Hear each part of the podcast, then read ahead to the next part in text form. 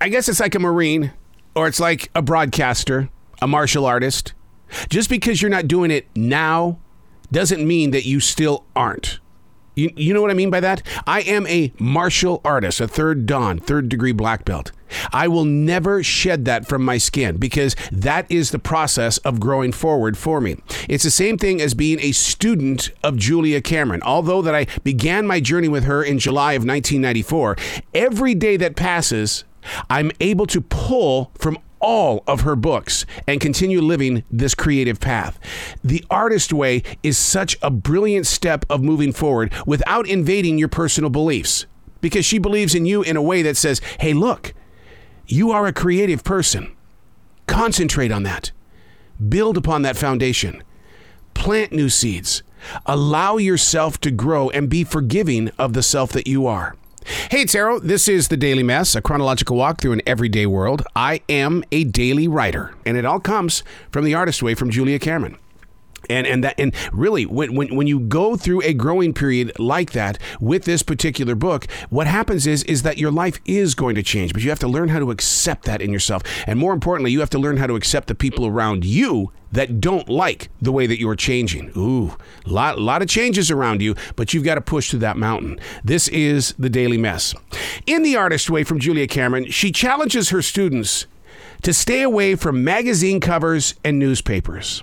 As creative people, we are magnets, especially to bad, negative moods. For that matter, creative people also like to hang out with other unbalanced people. See, deprivation is something that Julia Cameron puts a lot of attention on. You've got to get away from the headlines, from the newspapers, from the bad people. But but keeping them away kind of pushes you away from the everyday world. And is that okay?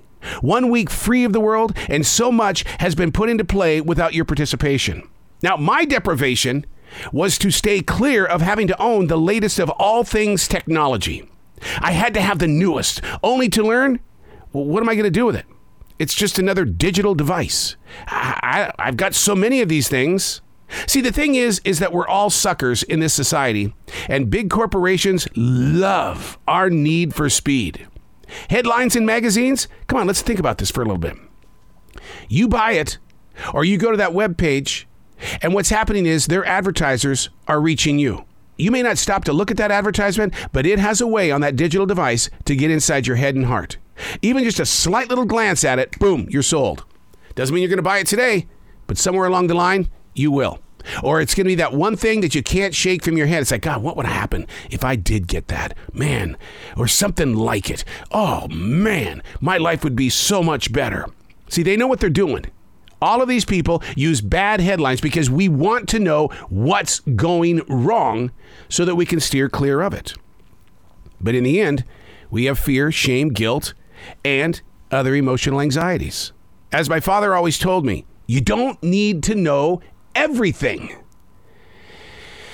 and yet, our dance with social media does everything to our mind, body, and soul. What was your first search engine? I believe mine was Yahoo. And then and then I heard about this thing called Google and then there was Bing and all these other crappy things.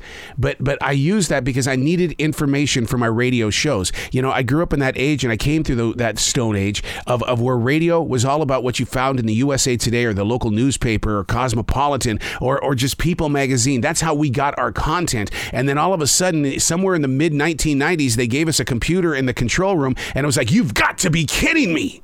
You mean I don't have to pay 50 cents for a USA Today anymore? All of that information. And then, and then I would put it on my radio show.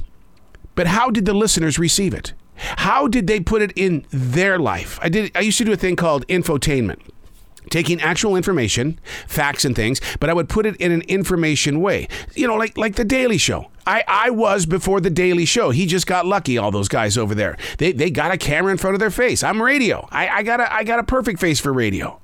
But all of this content gets inside of us, and what are we doing with it? I'm going to give you a good example of that. My essential job, only because during the lockdown I was starving for people, I, I went and got a job at a grocery store. I needed to be with people. I needed it. I didn't need to have a deprivation of people. I needed people. So I went to a grocery store and I happened to like it. Well, the thing about what has happened to me is that you can ask me where an item is in my store and I'll take you to it. No questions asked. And it's like, how do I know? And the reason this is this is what I blame it on, okay? Because I walk down each one of those lanes every day. I may not be looking for an object, but my mind is seeing everything. So when someone says, "Where is?" I know exactly where it is because I've taken in everything. And I see society doing the same exact thing with everything on social media or what you're binge watching. You're taking it in, but it's sitting there. Your butt may not be getting bigger, but your mind is getting clogged. Suggestion maybe a solution. It's time to get rid of it.